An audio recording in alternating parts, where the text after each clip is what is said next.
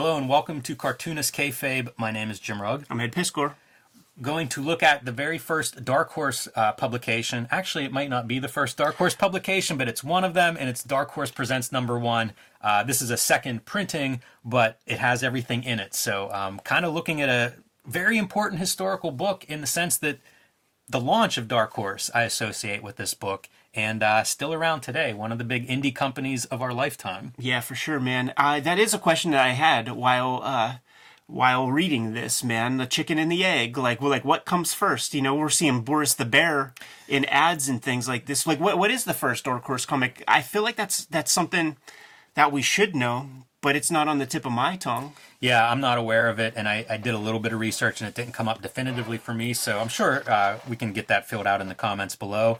Or Mike Richardson, come on, cartoonist kayfabe, and uh, tell us what the first publication was. Yeah, it's got them right, man. But uh, this cover is Chris Warner. This was a book I picked up shortly after finding like a, a, comic book shop, you know, like my first comic book shop, and I just loved this cover. I was renting those R-rated, straight-to-video, you know, B-movie exploitation action movies, and this fit perfectly within like where I was at as a uh, as a fan.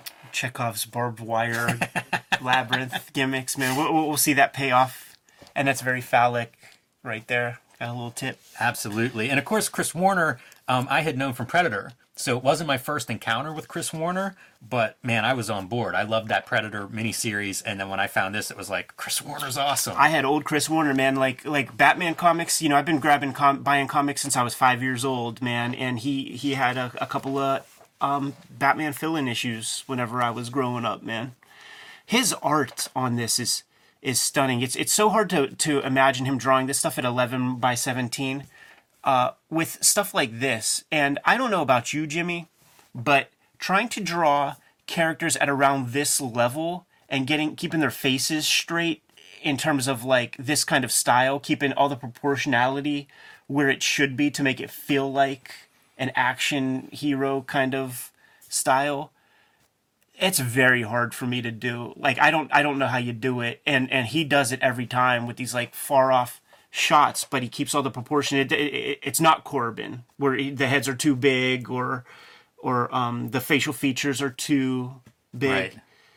It's a nice page layout all around, from your long shot to moving in, just zooming in slowly, getting closer and closer. Even with your your character looking off in the distance, looking away. Uh, first time we, we, we start to zoom in on him. Very cinematic. Also, that looks like Lemmy Kilmister, and I do think that that must be an influence for, for that character. It's too close. And this this is the movies I'm renting. This is what you get. Absolutely. Your team of like uh, paramilitary specialists, special forces. Got to have your one guy with the mohawk. Yeah, the little uh, the Billy little, Jack. Uh, accoutrement to, to, make them give them their personality. It's GI Joe without the uh, GI Joe. Totally. You got your leather daddy. you got your Billy Jack the Vietnam vet. I feel like that. You know, that's the Vietnam vet with the bandana, the the, the war vest. Yeah, and then yeah, your punk rock dude, and then and then your your ersatz everyman like white dude, Schwarzenegger, Stallone, Van Damme guy. And uh, interesting, the choker. Uh, I feel like that hasn't hasn't aged that well, yeah, but uh, that that's a time right there. That's a time. yeah. And 1986, uh, should say too, is the time. Little intro letter from Randy Stradley uh, longtime Dark Horse employee editor. You know, one of the probably first couple of guys to uh, to join up with Dark Horse. So, Dark Horse synonymous with Hollywood in a lot of ways with a lot of their shit, and and this feels like a push to try to be in that direction because we're having these like cinematic like flashback sequences, and it all works very filmically uh, on on some of these pages. Makes a lot of sense when you say that, and then think of him doing Term- Terminator and Predator comics. Uh, you know, like it's it's an easy transition if you're really steeped in that kind of like film, almost film look. Yeah. To then adapt some of those properties, and the cool stuff in this, you know, in black and white, like this is me early discovery of black and white comics. So like they're doing flashbacks with screen tone to yeah. indicate like this it's a flashback if you see that screen tone applied that's pretty good. You know, it's storytelling 101. It, it differentiates the present from something else. Si- silent panels as well. And of course, this is a post apocalyptic world because why wouldn't it be? And we're seeing like some of his past and some of the horrendous uh, war atrocities that he was a part of, and and the barbed wire showing up, Ed. I'm just thinking about like when we were kids, like watching these movies. It was never more an attractive time to like grow up to become a merc. yeah, it's true. This is right out of like First Blood Part Two. Oh, totally. You know, di- different gun maybe, but same kind of deal. Just unloading off screen in that side shot. More of the helicopter invasions. Uh, again, shades of apocalypse now. You can never see helicopter war helicopters without that. Yeah. Thanks, Francis. and what they're doing is going through this. I think this is in the United States, but it's like a an area that's been infected with Black Cross. They call it some kind of plague of the time. It's total, dude. I mean, they're up there in Portland. That's like you know lumberjack territory, man. Like uh, Chris Warner just went outside the crib and fucking drew his backyard right there. Mount Rainier, right there. they established this this whatever this black cross is some kind of something that shows up on a scanner like a radioactive scanning device. So whenever they kill a guy if they have it you cut off the ear as uh, proof you know you're basically trying to clean out these these areas. And so that's what this team is doing uh, in as much as you need a plot here. This is right out of every one of those movies. You know like like noir you know instead of doing crime fiction it sort of went into these like special forces and and the uh, the gray areas of war. And how better to represent it than your shadowy blinds so they stumble upon this old man who's out in the middle of nowhere by himself there and you know quickly surround and overtake him and they're trying to figure out what to do with him they test him for the black cross and sure enough he has it and uh, our title character mr black cross himself he's not interested in killing this old man Yeah. There's there's uh. What happens to the dude? yeah it's too much he's, he's seen too much killing and so his solution kill all of his uh, brothers in arm Got to turn heel. Got to kill Jesse Ventura. Got to f- kill Apollo Creed. yeah Got to kill the big uh, Native American feller. and uh, you know he's living now by his rules this is so much like this is you know 13 14 year old me like fantasy comics i would i would read copy some of these panels. Um, this was just right up my alley. There was a black cross special that came out because there's a couple other appearances of him afterwards and i was reading this after 1986 Yeah. so i would like track down all of those. It was like my sin city while i was uh, you know before sin city was collected or whatever and i was just starting to move in this direction. But I really got into this one and uh, was a fan for for quite a while. And it's it's wild to me to think of what Dark Horse is historically, and like this is your launch story. You know, this is their title book, and this is your lead off lead off story.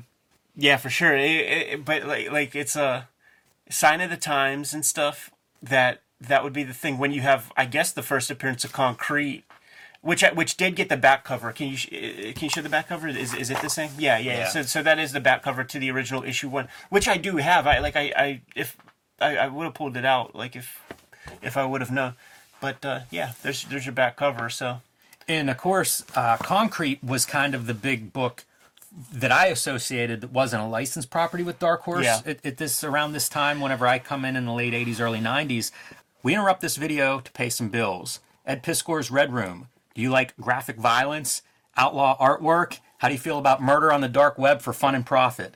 There are now several ways to pick up Ed Piskor's Red Room, starting with The Antisocial Network, a graphic novel available wherever books are sold that collects the first four issues of Red Room in this handsome volume, along with some great back matter like a first draft, uh, in drawing form, no less. Very awesome. Notes from the creator, like a uh, director's commentary.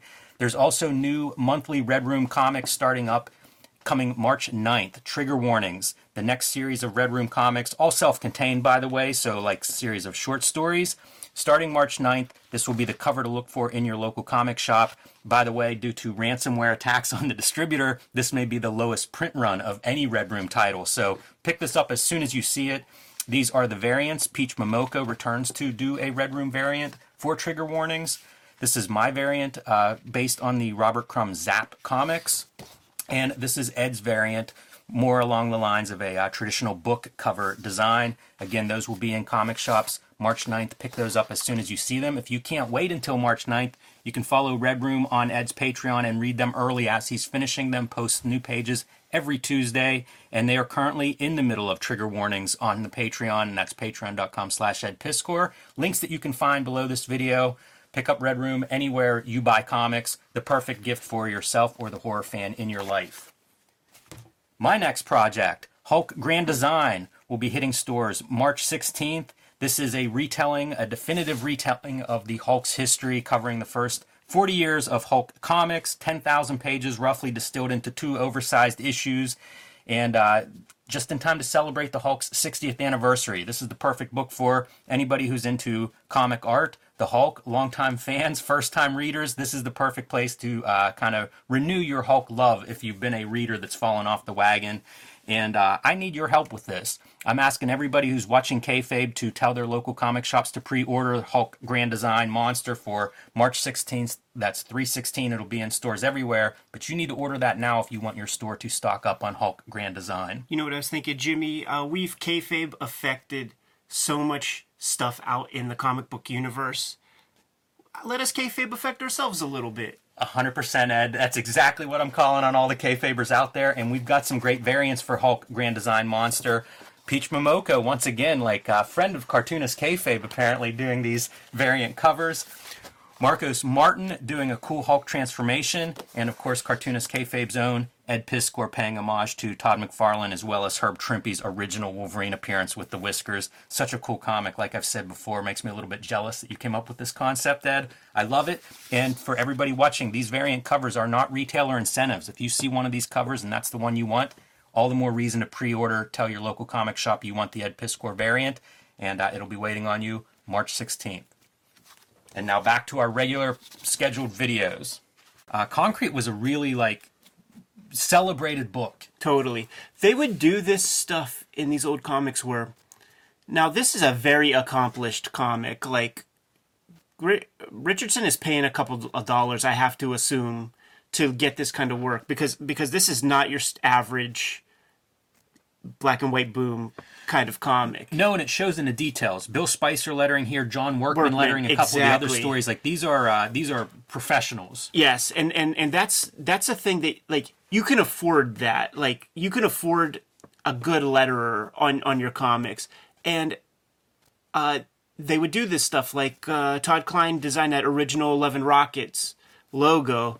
Like this logo sticks with concrete forever. You know, it's like you create it one time and you use that shit forever if you, if you create a good one. And I can't, it doesn't communicate concrete in any real way, but, but, uh, I can't think of concrete without that. You know what it communicates is almost like that new agey element of concrete. You know, it's not the concrete, the figure, so much as it is like the existential elements of concrete, which I think was part of its success. You know, it's it's a lot of these indie comics would be uh, this is a superhero comic, right? It's just that they're kind of approaching it a little different. He's not fist fighting a supervillain. He's dealing with what do you do if you're a superhero in, in the regular world. Yeah, and in this one, uh, he's he's uh, he's he's dealing with some, with some fan mail, and boy, it uh, times have not changed at all with anything, man. Like so, it's every version of the DMs we get or like the emails or uh, the tweets or something where you have you know some some homunculus schmuck writing in talking about how you need to use your platform for for this you know piece of ideology or to get this thing across. They even use the phrase social justice. Yeah, it's perfect. It's totally perfect, man. It's so funny. So you go from that, this is what you need to do, make the world better, to I'm so hot for you, concrete, to yeah, my you... husband, I, am a victim of domestic abuse.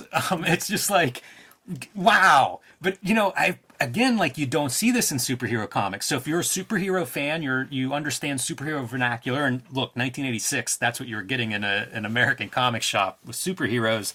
This kind of makes sense, and then it's like a whole different writing than what you're going to find in your Marvel DC comics. I love the back uh, matter of this, where where it gives a little. Um, hold on, real quick. Uh, where it gives a little um, background of, of, each of the artists and creators and stuff. And it's like uh, Paul Chadwick, hot off his run on Dazzler. He's he's from he's from fandom and he worked on APA-5 which is that frank miller APA. Oh wow didn't like know that. it's it's it's one of the most important APAs to ever exist. I think michael t. Gilbert like a lot of people who i think chris warner was a part of that. Like like it might be a portland thing. Like like it's one of the most important fanzines ever. So he comes from that space Uh, but he's still, you know, he's still new to the comic game. So it's like you get these weird tangents, like like this thing. But this is my favorite one because it looks like it looks like he's wearing that Bizarre Heroes Don Simpson Yeah. like hot hot dog vendor hat. That's hilarious. That's real funny. And this letter, and you know, this is again like some of the stuff that you would enjoy is detail to, to panel layouts. Like that's a pretty interesting panel layout that you're not probably going to see in a Marvel DC. It works because you're the writer and you know you're going to put a block of text in there, so you don't have to draw a caption box around it. It's kind of elegant. But this is the letter that he responds to, and it's to be part of a uh, birthday party. Money, you know. He's, Yeah, yeah, he's- fifteen hundred bucks to come come to a birthday party. He's Par- Paris Hilton. You know, come come to our club, hang out for one night, so that it attracts people to come in. But uh, this is that thing where, like, you know, like such small real estate, the postage stamp size panels. Yeah, really kind of interesting uh, sequences here. And we get a supporting character, which is well done. You know, when you're trying to create a series, like it's important to try to figure out how to populate it with different characters and points of view so you can bounce uh, things around. And this is his doctor who's studying him. Yeah, and that's and that's the chair that he has to sit in. And I, I don't know about you, man, but there are portly people in my in my fa- family, like not the nuclear family, but extended, and uh, they come over and visit, sit down on your furniture. Your furniture ain't the same afterward, dude. Sometimes you even hear a snap. That's so true. You really do, man. We got some corn-fed people here, man, in in Pennsylvania. That's yeah, Primanti Brother fed people here in Pennsylvania. Uh, so he- rides around in the back of a truck. I like that. That's that's a pretty fun considered detail. And again, like this is this is realism in 1980 superhero comics. That's that's realism. Oh, just wait till we get to the next Paul Chadwick story. I have so much to say. And uh, it's a kid's party. All right, we're still on board. But the mother who brought him into the party reveals she has no money to pay him. You ain't so getting no fifteen hundred, but listen, man. he could just leave and break these kids' heart or make the best of it and, and have some cake, which I don't think he can actually eat. But uh, he does stay and, and party with these kids. And we're, we're still on board. I feel like this is a good story so far. Larry gets some of the, the cake and ice cream. Get a nice memory of the kid's eighth birthday party. And uh, off they go, and, and no hard feelings, right? Until you see the car up there on top of the garage, man. Like concrete puts her whip up there. This reminds me a lot of like Steve Rude art from the time period. And, you know, Rude, one of the greatest figure artists ever, so I don't want to disparage anybody with any of these comparisons. But I do think there was like a thirst for this kind of high level of illustration, detail, thoughtful stories. Um, still kind of like superhero adjacent in terms of your genre and, and the visuals, but that's a pretty elegant kind of bit of drawing there. Oh, absolutely. Like, like yeah, the the whole bit. Like he, like he's known for that, man. Like, uh, very kind of well referenced figures and stuff. You mentioned um, Chris Warner's story looking very cinematic. Chadwick has some history in Hollywood, you know, doing Storyboard guy. storyboards and stuff. So, um, you know, that it, it, it's interesting. Again, I'd like to talk to Richardson about some of this stuff, but it seems like that was a part of his vision for Dark Horse from the very beginning, having sort of this pipeline going both ways.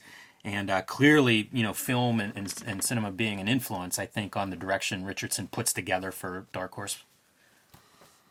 Yeah, Doctor Giggles will show up uh, in the pages of Dark Horse Presents the Mac, the Mask. All right, Mind Walk, kind of a science fiction story here. Randy Stradley, the uh, co creator and writer, Randy Emberlin, the uh, co creator and artist, workman on letters. And uh, both of those Randys, I feel like, hang out a lot in the credits of early Dark Horse comics. This they're bringing in again superhero adjacent. They're bringing in a guy who has the ability to like enter somebody's mind, right? So maybe an X Men outcast here shows up.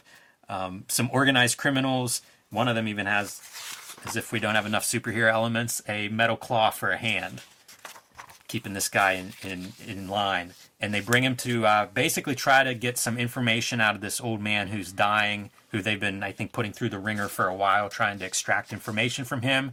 And uh, this is their latest plan to put this guy, a young Charles Xavier, into this dude's head and bring us some answers. And kind of a fun visual of however you're going to represent that sort of moment. Yeah, and this is where it creates the opportunity to pull out the duotone. Yeah, again, those taking, sequences. taking advantage of the black and white. Like, how can you make a black and white book not feel lesser than?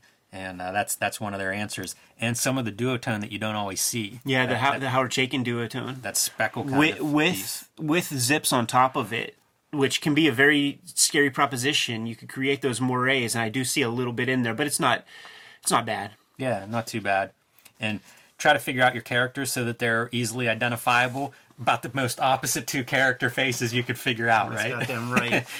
One's hair's on top and one hair's on the chin.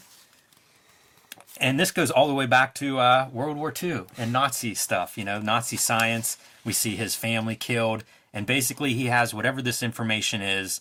I don't know if it's about a virus or, yeah, I guess so. it's about Black Cross. Yeah, maybe it is. Tie it all together and uh, trying hard not to let this information out. And this guy who's supposed to free the information ends up helping him by solidifying the wall that he's constructed, and nobody's going to be able to get this information out of this guy's head. Kind of a fun eight-page science fiction story for a short story.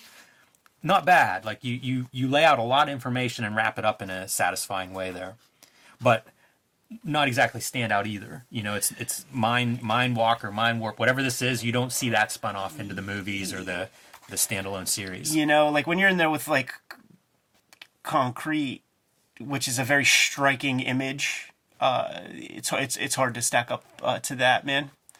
So Paul Chadwick in for a double dip on this one, brighter, and uh, and let's dive right in. First thing I noticed is the stark black and white. this is uh an this is an era of um you know Jaime Hernandez exists in comics now and this is like you know before that like Strangers in Paradise guy like this is this is a kind of wannabe Love and Rockets story And uh, also, you you nailed it earlier. This is the guy who's hot off of a run on Dazzler yeah with his character who can create like light projections. right yeah but like uh, the the spirit of this thing with all of this like purple prose uh, narrative stuff um, it really is like a less elegant. Uh, man, I'm I'm forgetting what the um, Jaime character is from those early eras, man. With the the girl that has the little robot that's like has a circle head with like a pill body. Oh man, I'm not gonna pull that out. Yeah, I forget. I have man. old man brain, Ed. but uh, it's it's it's uh, in ersatz version of, of that kind of uh, whimsy.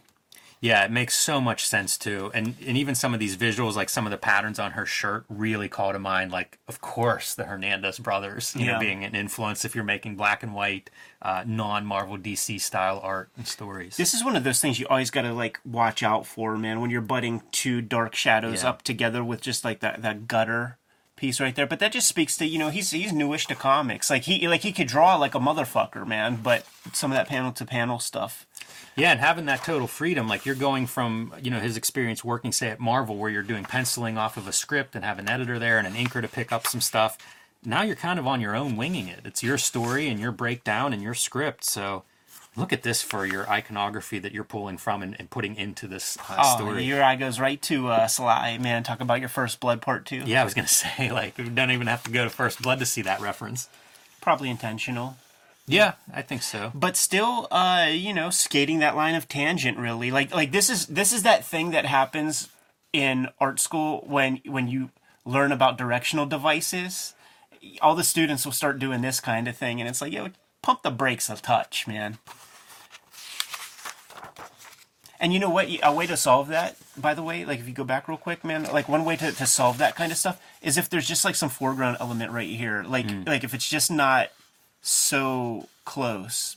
Like if you had some sort of foreground thing, but then you still had this line, that would cr- still create those directional devices without it being so so on the money.